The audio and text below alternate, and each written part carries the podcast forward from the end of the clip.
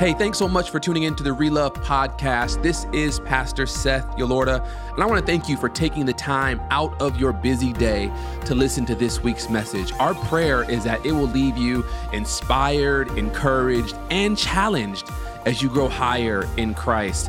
And I also just want to ask that if this message is a blessing to you, that you would take the time to share it, to send it to a friend, send it to a family member, so that they too can be blessed. Again, we thank you for taking the time to listen, and we pray that you are blessed.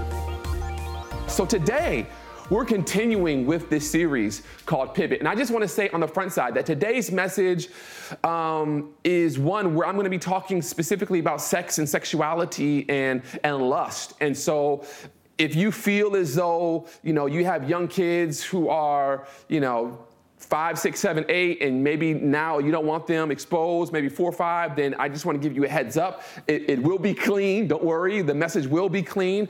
But I just really feel that right now, God, um, He's calling us to pivot towards purity. That's right. You and I, men and women, that we have to pivot towards purity. And so I just feel that God is calling me to address this this uh, this morning, and so I just wanted to put that out there for all the parents. Um, I want you parents to listen to this, and I do believe that kids should understand, you know, sex and sexuality. But as you're, as the parent, it's it's it's obviously your discretion um, to to to use to know when is a is appropriate time to have those conversations with them. But I will just say this: is that um, if you don't introduce it to them in a healthy way, uh, you better believe the world's going to introduce it to them right? And so just understand that we're here to support you in however we can as a church as you are raising and growing your kids and, and helping develop your kids. But today's message will specifically be about how God is calling us to pivot towards purity. So before we jump into the word, I just want to start with a, a word of prayer. Father, in the name of Jesus, I just thank you so much for this opportunity that you've given us to seek your face. I want to thank you so much for Oh, this week that we've been through, there have been some challenges. I know some of us have lost loved ones this week. Man, God, our heart goes out to them. We pray for your peace to rest upon them. Some of us, God, have lost jobs, been furloughed this week. It appears as though the COVID virus isn't going away. It's, it's still around. It looks like it's kind of getting worse. Many of us feel uncomfortable with the mask that we have to wear and just all of the hoops that we have to jump through. Some of us probably feel like it's unnecessary.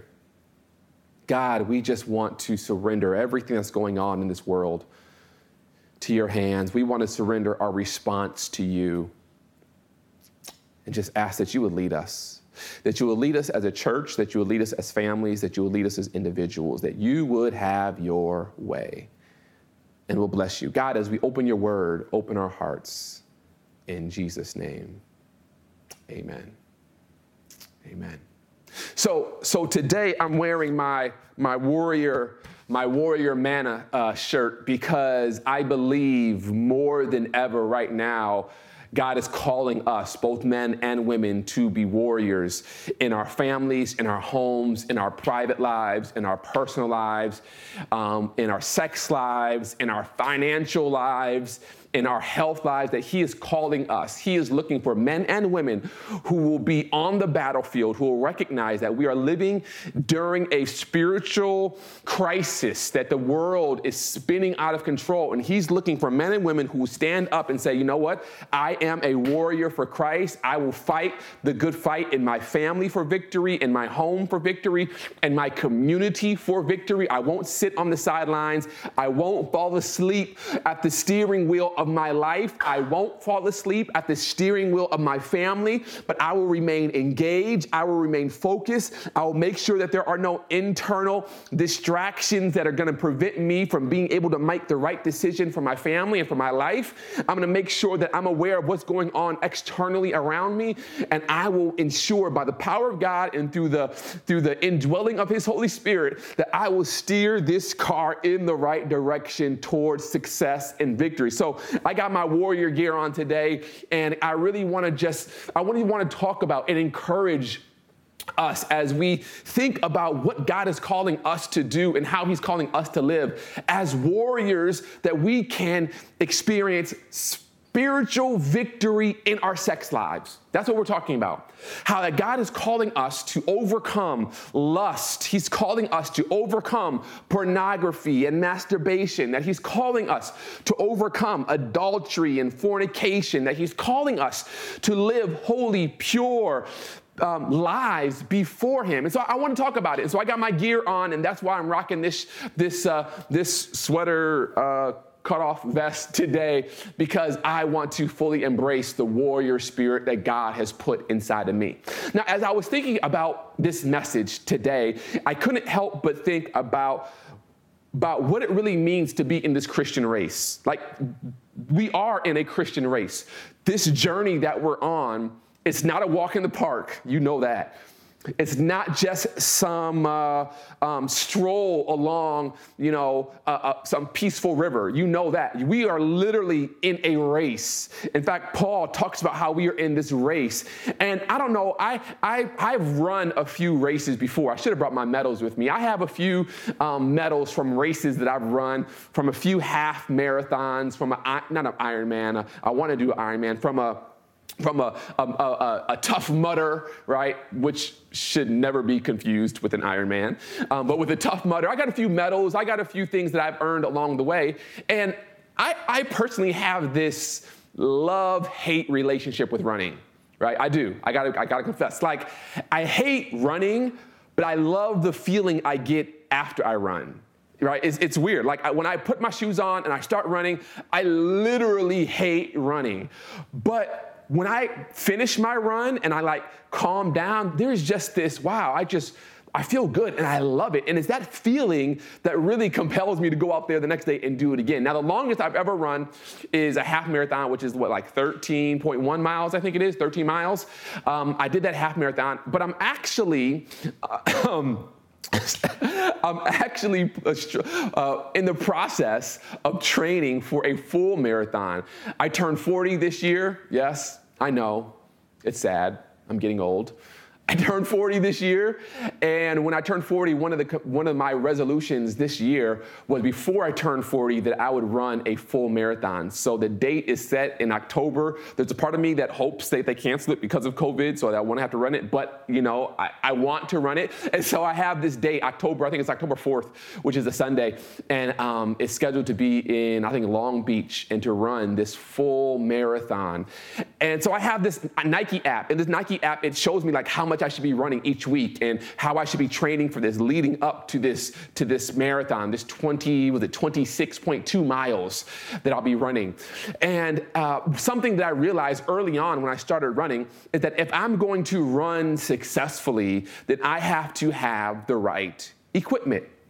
Without a doubt, right? I got to have the right running shorts, I got to have the right running hat, I got to have the right running shirt, and I have to have the right running shoes. Now, I can't stress how important it is to have the right equipment when you're gonna go for a long distance run. There's been a time where I was running in a pair of shorts, like basketball shorts, and let me tell you, the level of chafing I experienced as a result of running in those shorts, it was ungodly painful. Like it was painful beyond reason. And I told myself, listen, I had Vaseline and Neosporin, I was rubbing it all over trying to get, trying to ease the pain. It was super painful. You have to, you even have to have the right draws.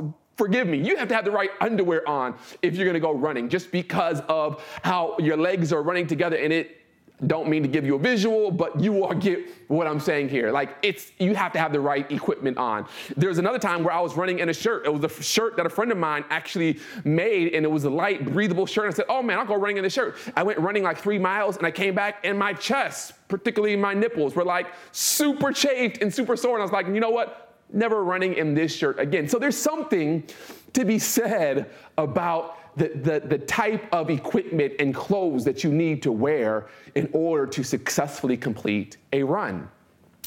But I don't think that there's anything more important than having the proper shoes. These are my running shoes, and these are Asics. And I went to a store uh, in Orange County, I think it's called Snail's Pace. And they fitted me for these shoes. They measured my foot. They had me walk on a treadmill to see what my gait was like.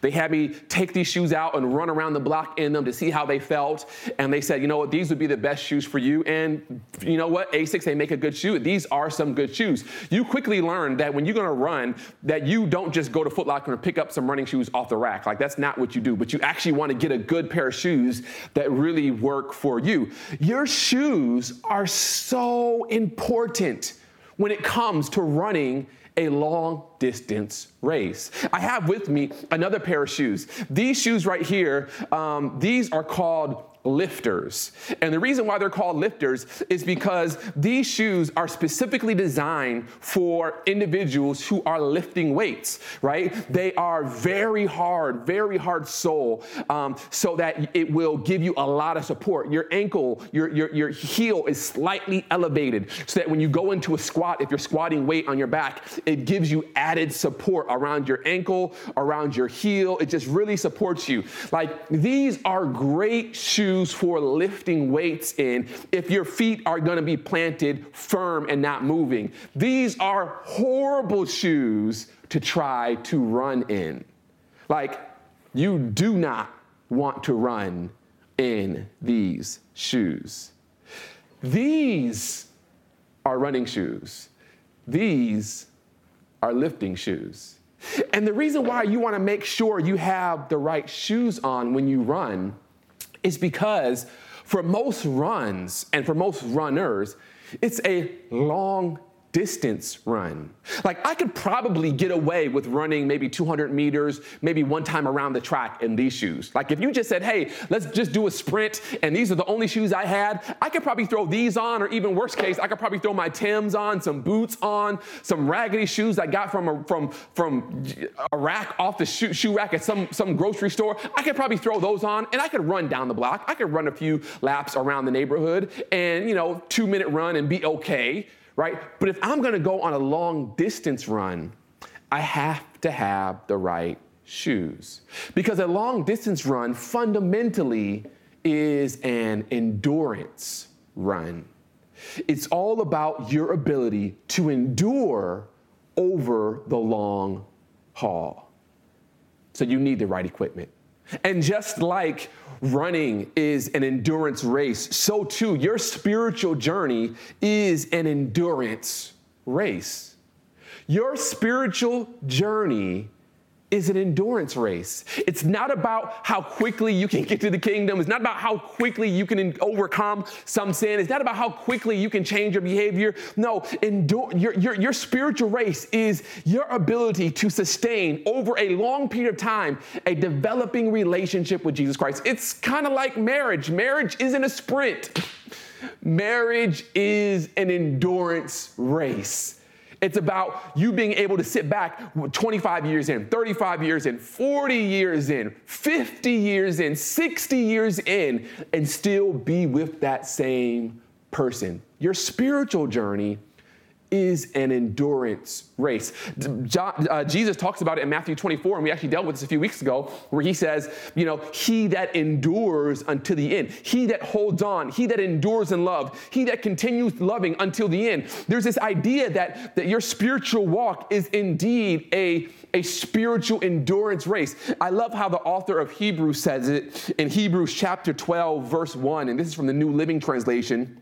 He says, Therefore, since we are surrounded by such a huge crowd of witnesses to the life of faith, let us strip off every weight that slows us down, especially the sin that easily trips us up, and let us run with endurance the race that has been set before us. See, the author of Hebrews, if you understand Hebrews 12, comes right after Hebrews 11. And so in Hebrews 11, he, he, he, he, he draws this list of all of these men and women, Abraham and Noah and Samson, all these men and women who lived mighty lives of faith, who because of their faith, they overcame and they were successful and they were valiant and they, they were victorious. Some of them died, some of them were translated, but they had this life of faith that really their life was characterized by a by an endurance, by a willingness to hold on in spite of all hell breaking loose around them, they were willing to hold on. And so then when you fast forward to Hebrews and chapter 12, he says, Because then now we are surrounded, right, in the audience, in the stands, we are surrounded by such a huge crowd of witnesses. He says, Let us throw off, take off the shirt, take off, he says, the lifting shoes, take off all of those things that are that are slowing you down that are preventing you from reaching your spiritual potential. Take it off.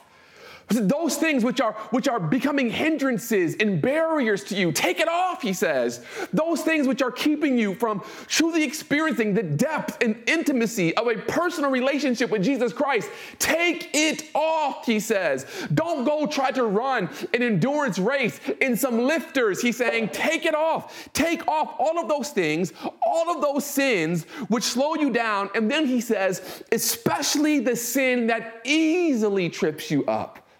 He says, Take it off and let us run the race that has been set before us with endurance. The author of Hebrews is calling us to be mindful of the equipment that we have on. He's like, listen, you're about to run an endurance race. Be mindful of the equipment that you have on. He says that we have to recognize that there are certain things that will make our life easier and there are certain things that will make our life harder. And so he says, especially set aside that sin that so easily besets you or that so easily trips you up. And today, I just feel as though one of the sins that so often trips up men and women in the body of Christ is sexual sin. And I don't, I don't come to you as one who is just preaching theory. No, I, I got some experience in this thing. Because me, like you, have, as a man, like my men out there and women out there, have, have struggled with sexual sin. I've talked about it before. I can remember the first time that I actually was exposed to pornography. Uh, I was, I couldn't have been more than nine years old, 10 years old, maybe um, was at a friend's house. It always starts at a friend's house. Was at a friend's house for a sleepover, and uh, this friend's father had a stash of magazines in the basement, kind of in the Raptors. And I guess the father didn't think anyone knew where they were, but his son did. My friend did, and so we were all over there. And when the parents were asleep upstairs, it was me and about five or six other guys, boys at the time, and we were being introduced to this thing called sex and pornography.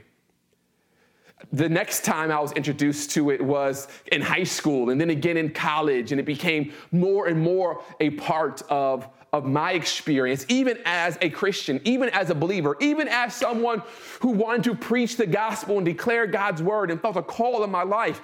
This was still a, a it was still a weight around me that was preventing me from running the race that God had set before me. Sexual sin is one of those sins that if you play with it, you will never win. And I just want to say that again. Sexual sin is one of those sins that if you play with it, you will never win. And don't, don't misunderstand what I'm saying. I'm not saying that there's some sins you can play with and be okay with, and there's some sins that are more deadly. No, don't get me wrong. Like, what I'm saying is that sexual sin will literally take you out. It, se- sexual sin is almost like, let me say it like this having sexual sin in your life is almost like trying to run a race, having the right shoes, but there being a small pebble in your shoe. Small, insignificant.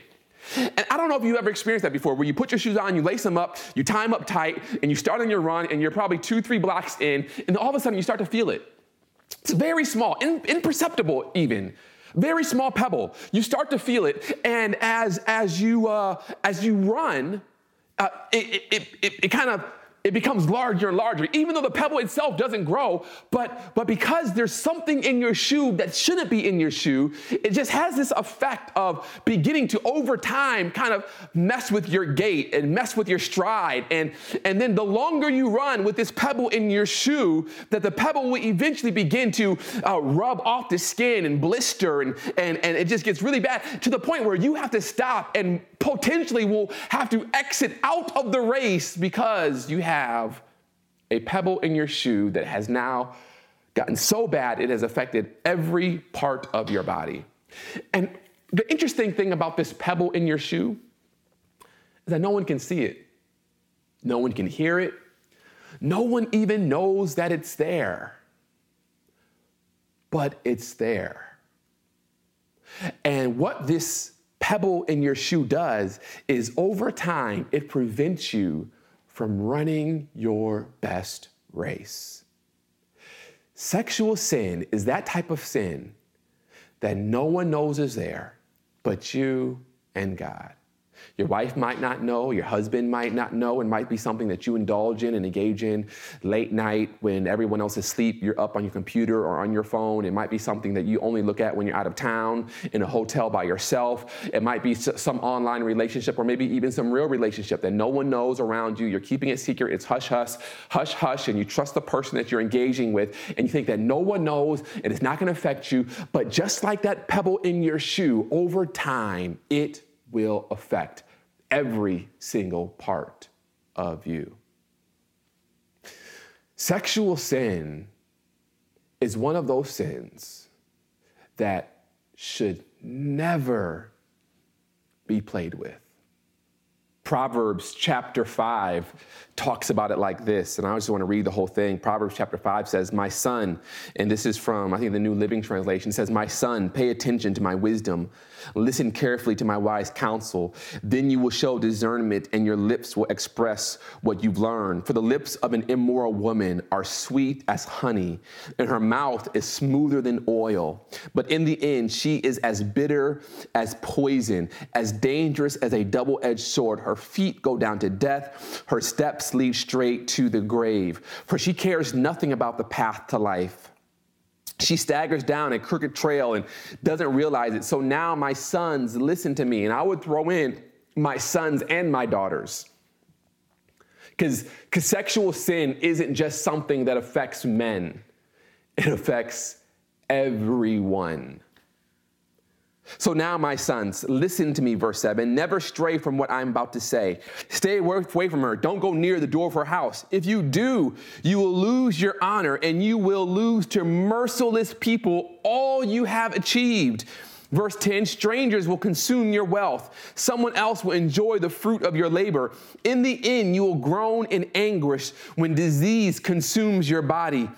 You will say, How I hated discipline. If only I had not ignored all the warnings. Oh, why didn't I listen to my teachers?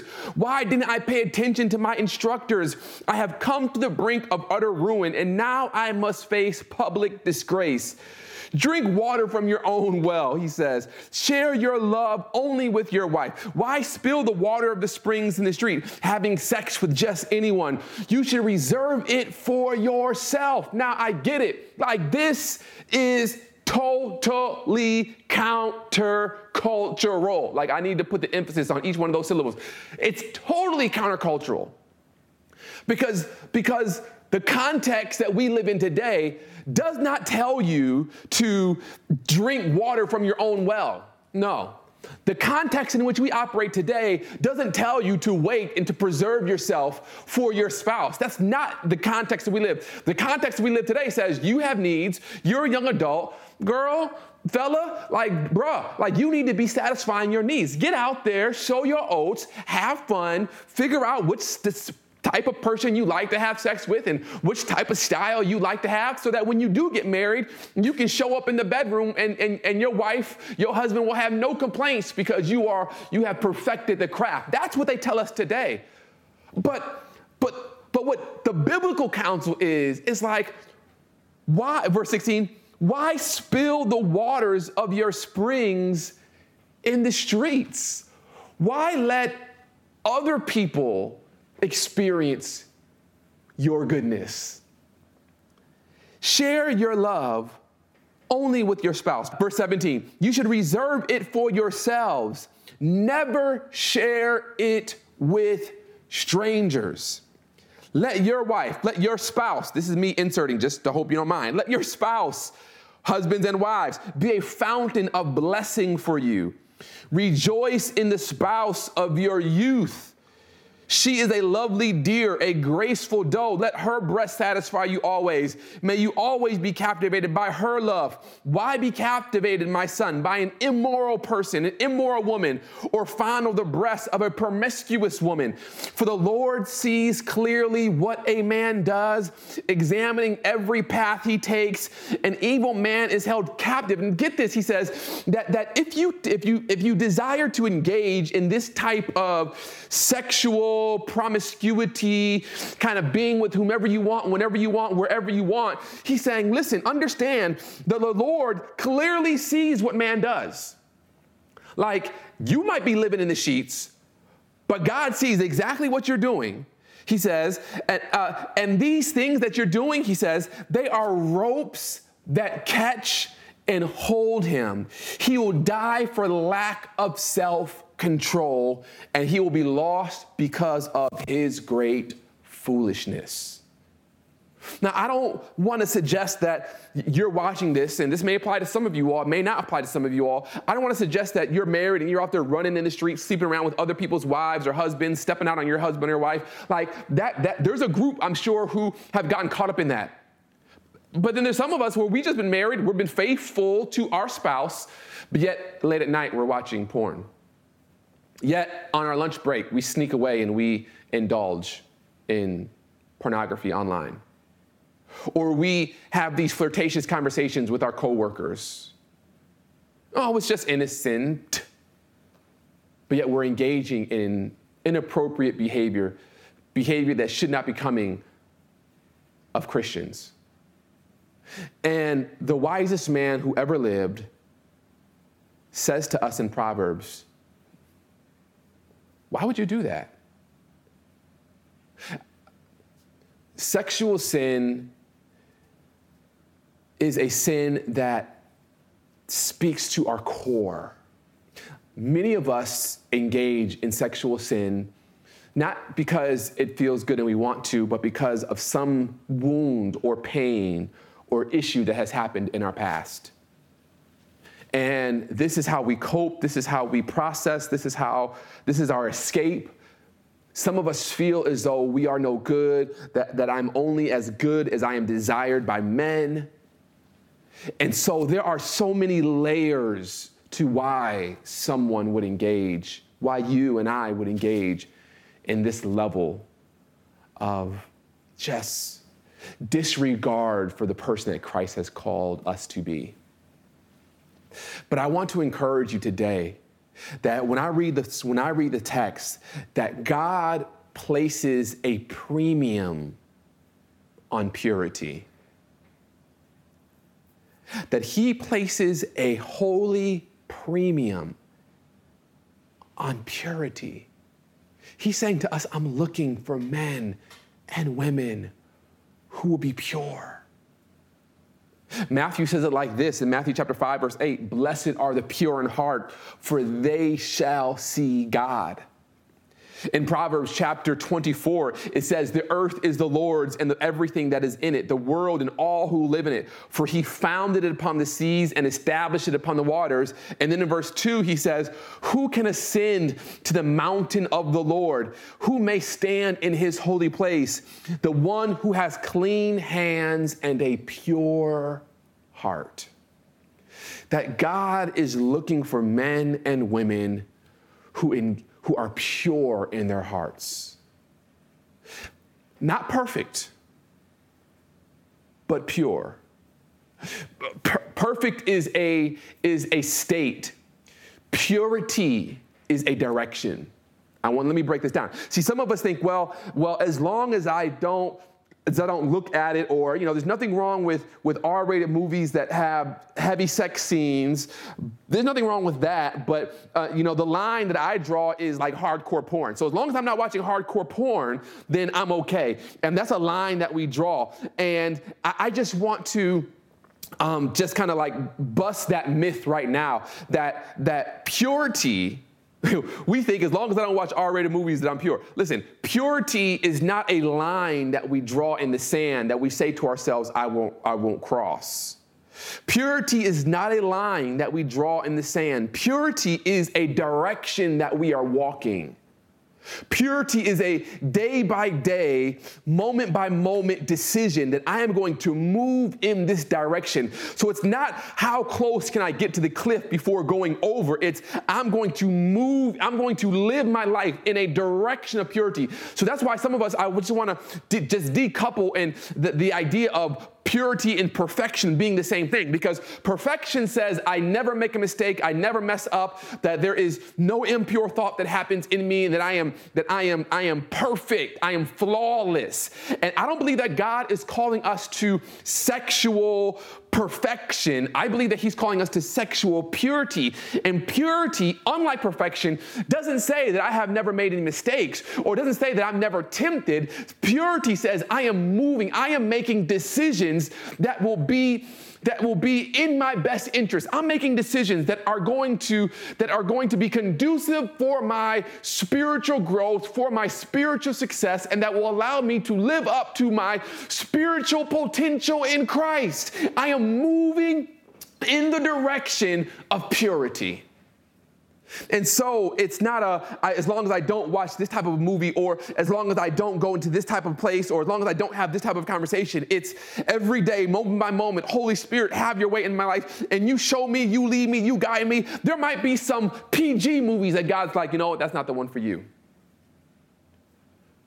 If we treat purity like it's a line, then we'll say, oh, as long as it's PG, I'm good. But God might say to you, the Holy Spirit might say to you, nah, this ain't, this ain't the one. This ain't the one, my child and guy might be called there may be some sitcoms some stuff that comes on television that, that technically is not r but god's like this is not this is not the one for you. What i want you to get in your spirit right now is that god has plans and purpose for your life. God wants you to succeed but you cannot succeed spiritually in your life if you are holding on to the pebble in your shoe called sexual sin it will derail you. It's not to say that you can't do great things. It's not to say that you can't go on and be a great person. It's not to say that you're a bad person or evil person. It just means that you that that you will not be able to fully exercise your full potential in Christ with hidden sexual sin. If, if you keep reading in Proverbs chapter six, um, this is this is this is what really backs up what I'm just saying. Let me just say like that. In Proverbs chapter 6, in verse 20, it goes on. My son, obey your father's commands and don't neglect your mother's instructions. Keep the, wo- keep the words always in your heart. Tie them around your neck. When you walk, their counsel will lead you. When you sleep, they will protect you. When you wake up, they will advise you. For their command is a lamp and their instruction a light. Their corrective discipline is the way to life. It will keep you from the immoral woman, from the smooth tongue of a promiscuous woman. Don't let her, don't lust for her beauty. Don't let her coy glances seduce seduce you. For a prostitute will bring you to poverty, but sleeping with another man's wife will cost you your life. Can, and this is the point. Verse 27 Can a man scoop a flame? Can a man scoop fire into his lap and not have his clothes catch fire? Can he walk on hot coals and not blister his feet?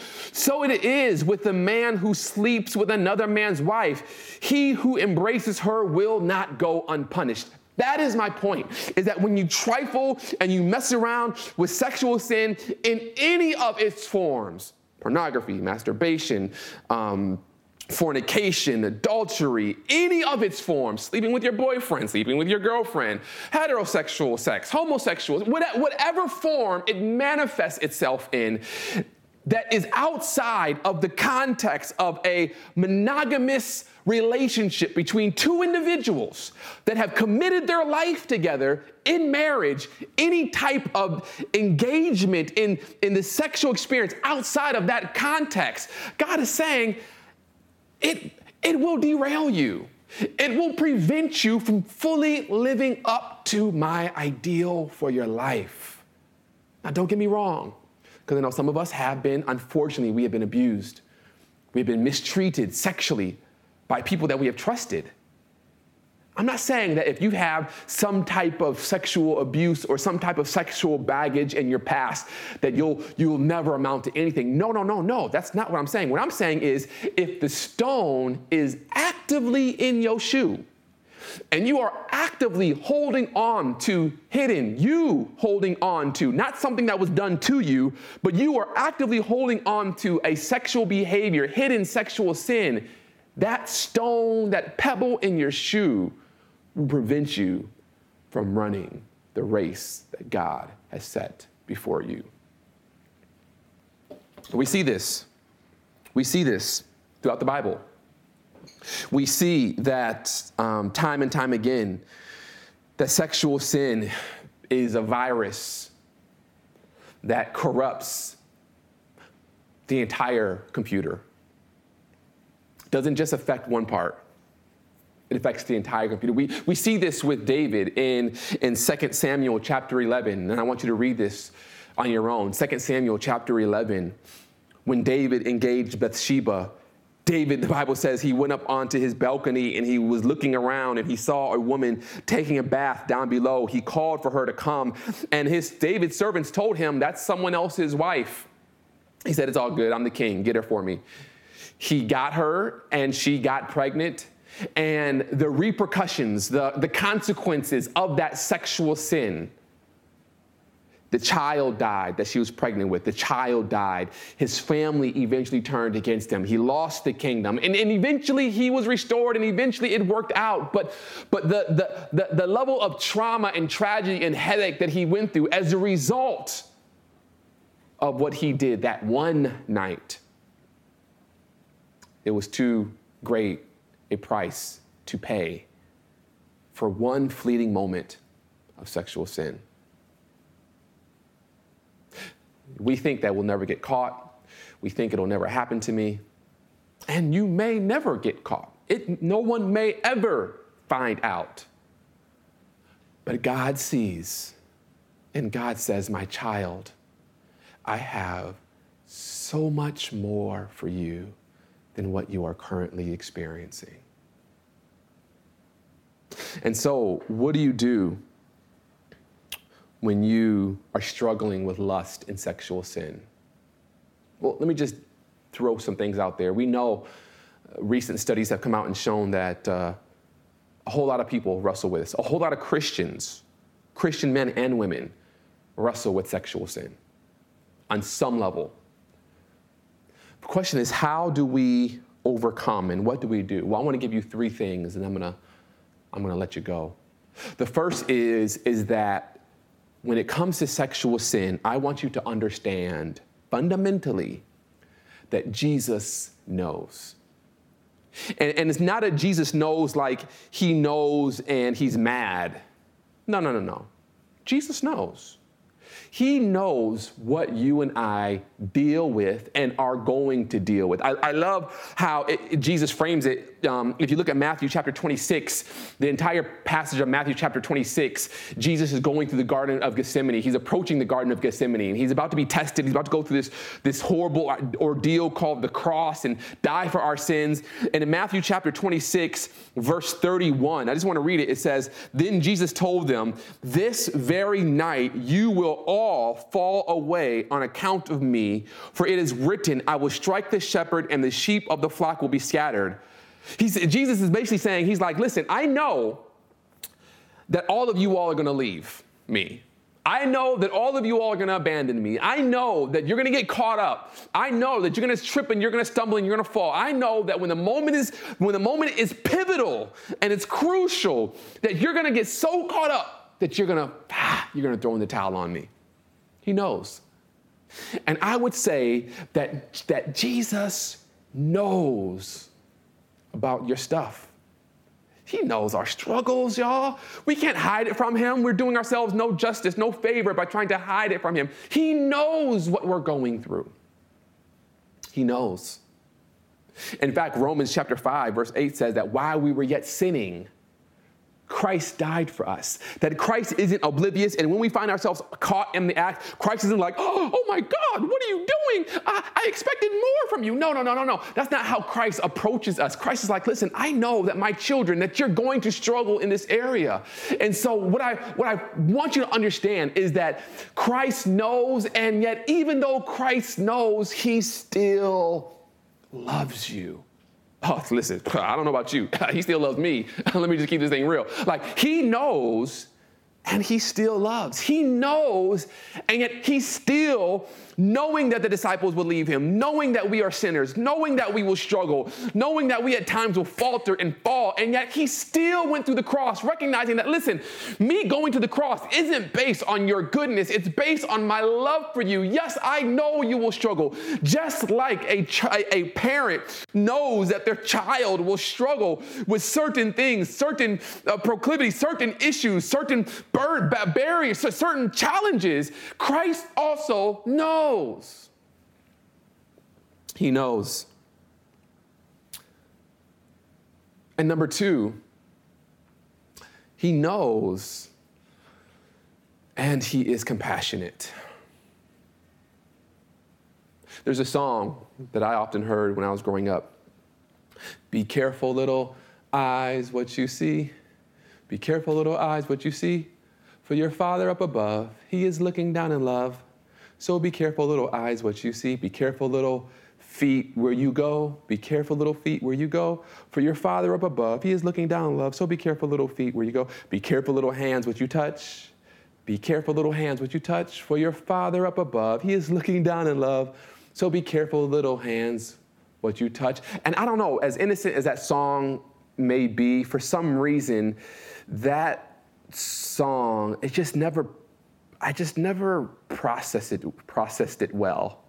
It just always made me, it always left me feeling as though that there is a father up above who's looking down. And yeah, the song says he's looking down in love, but I always missed the love part. I always felt like, like he's like a angry parent about to slap my hand. And so I need to be careful, be careful, be careful, because I don't want God to strike me down. But God doesn't strike us down.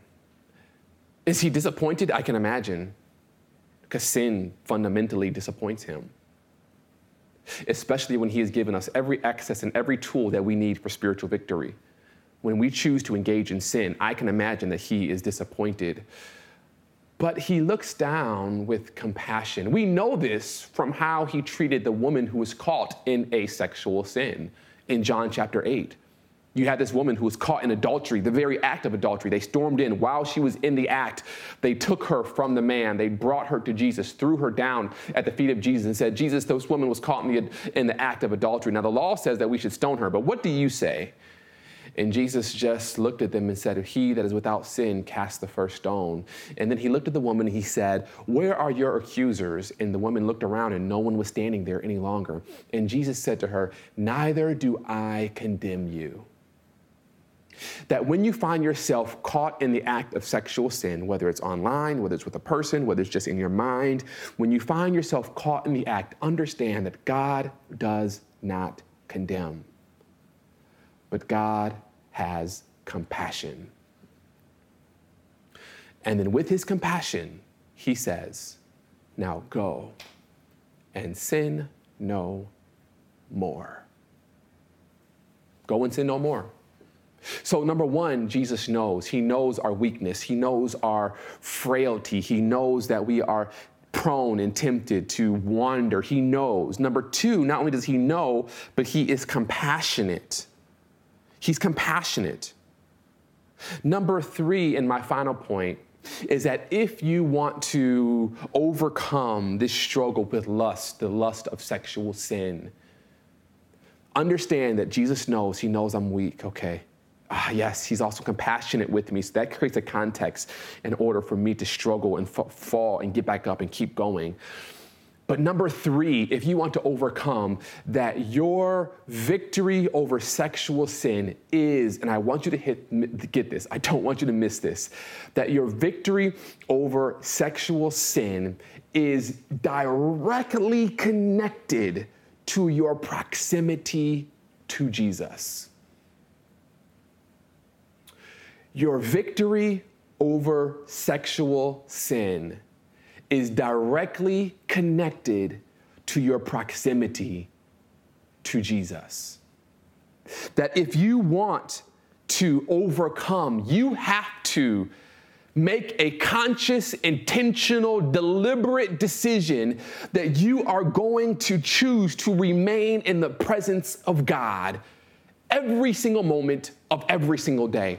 And so when I am tempted to engage or to watch or to look or to lust after something, I have to pull myself from that moment and say, no, I want to, I want to remain in the presence of God. And I have to ask myself, will this act, will this thought, will this thing, will it draw me closer to God or will it become a barrier preventing me from getting closer to God? Like I had to make an intentional decision. And listen, I know that this answer isn't sexy. Listen, I know this answer isn't like, like some of y'all might be like, oh, that's that's it. Like there's not some secret formula or some fairy dust or some potion I could drink or some water I could have that would just immediately cure me of this sexual sin problem. There's not some prayer I could pray that immediately God will take away my desire to want to lust after any, uh, other individuals. No, I'm sorry. It's just, it's not like that. You and I, we were born with the sin nature. It's ingrained in the very fiber of our being. It's woven into our DNA. And the only way that we can overcome this thing is if we are born again. If God, through His Holy Spirit, comes and gives gives us a new mind, a new heart, a new soul,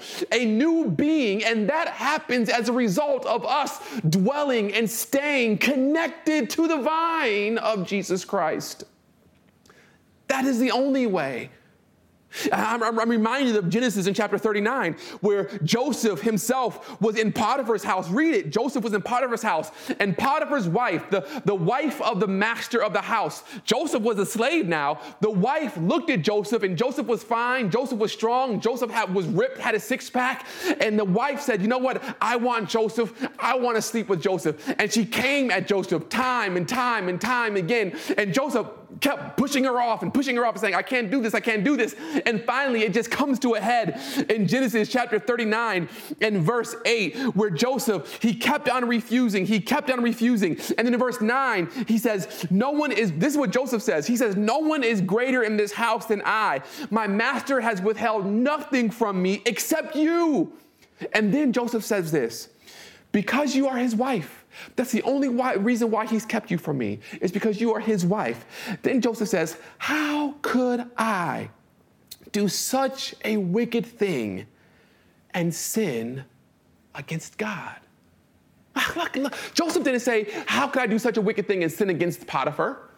He didn't say, How could I do such a wicked thing and sin against myself? He said, How could I do such a wicked thing and sin against my God? It was almost as if Joseph recognized that no matter where I am, no matter what the situation might be, that God is always present with me. And I don't want to do anything that's going to cause God to not want to be with me. I want to remain in a perpetual state where I am connected to the vine. So I just want to ask you, my, my brother out there, I just want to ask you, my sister out there, those of you who are struggling, who you might not be indulging every moment three, four times a day, but you might be indulging once a month and then maybe twice a month, and you might go three or four weeks pretty good, and then you have one night where you binge. Like, I'm talking to you, my brother, my sister. Like, like my question for you is, how close are you to Jesus? How, eh, how, how, how surrendered are you to His will? Have you pivoted towards His presence in those moments? I want to tell you that if you want to overcome, if you want to succeed, if you want victory in your spiritual life over sexual sin, that when you see sexual sin knocking at your door, you got to pivot hard towards that thing, towards the presence of God. When you see sexual sin driving down the road, that you got to make a pull a hard U-turn and you have to pivot towards the presence of God. That might look like you turning on a worship song, right? Some elevation worship, some hill Hillsong, some Bethel, some John P. Kee, Fred Hammond, I don't know, Relove, Praise and Worship. Find us on Facebook. Like, like, like it might you turning on some worship. It might look like you getting your opening the, your, your phone and calling a friend, an accountability partner, saying, "Hey man, listen, I'm struggling right now. I just want to, I want to get in God's presence. Can you pray with me?" It might look like you waking up your spouse and saying, "Hey man, can we just have a word of prayer before we go to, before we both fall asleep tonight?" I don't know what it looks like, but but what I want to encourage you to do is to make a conscious, intentional decision that you are going to pivot towards the presence of God in the pivotal situations that you face as it relates to your sexual purity. Ah, because there is too much at stake. There is too much at stake. And God has called you to run this race with endurance. And so, the author of Hebrews in chapter 12, we started the sermon off with that text where he tells us set aside all of the sin, all of the pebbles that easily trip you up. We didn't read verse 2 though. Let's read verse 2 of Hebrews 12. He says,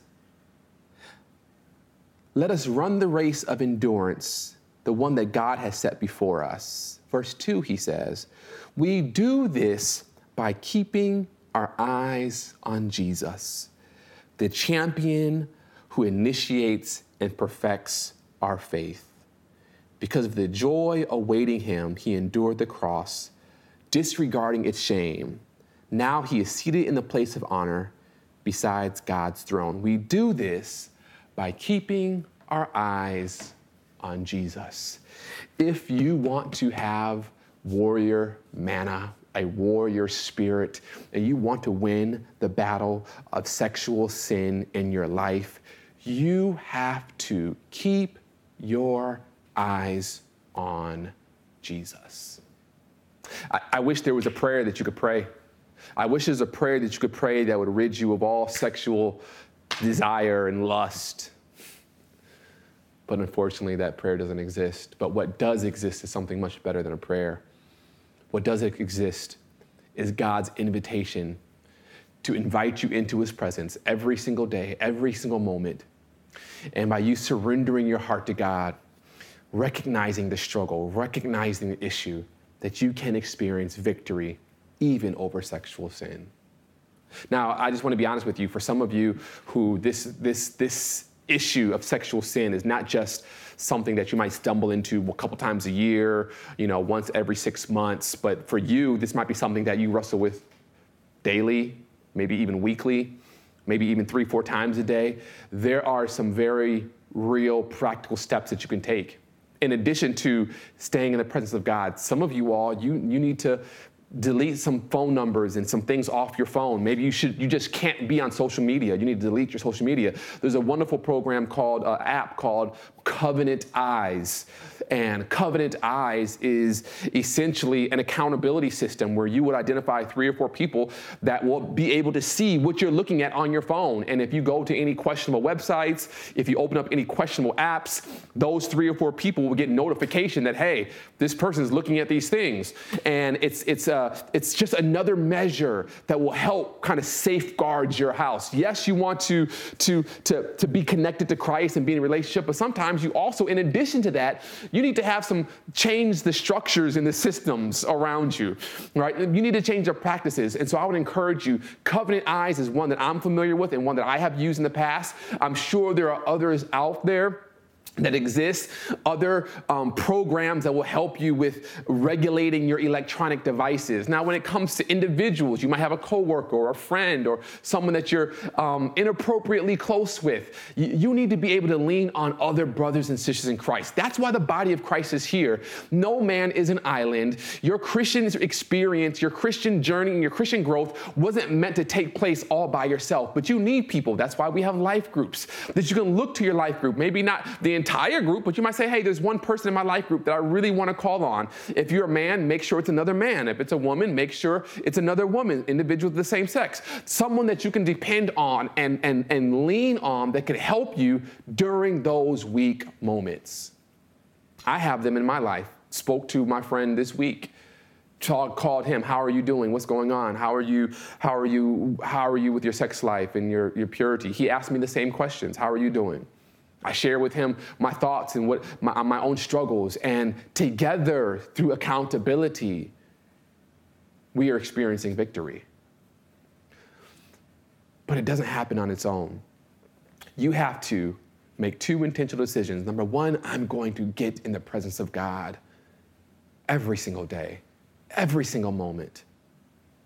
Number two, saying to yourself, who what system, covenant eyes, what person, accountability partner can I bring into my core life so that I can really be close to God and create a system that will keep me safe when I feel the temptation to, to fall? Saints of God, I'm praying that you yourself would experience victory. And if you want to connect with me on a personal level, I would love to talk with you about it feel free to reach out to me. Send me an email, send me a text message. Um, you can always te- text Relove Family to 77222. We'll get in contact with you. We're here for you, right? We don't want anything from you, we want everything for you. And so, my hope and my prayer is that in your life, no matter who you are, whether you're 15 or whether you're 75, 85, that no matter where you fall on that spectrum, that you would experience victory in every area of your life. That is our prayer.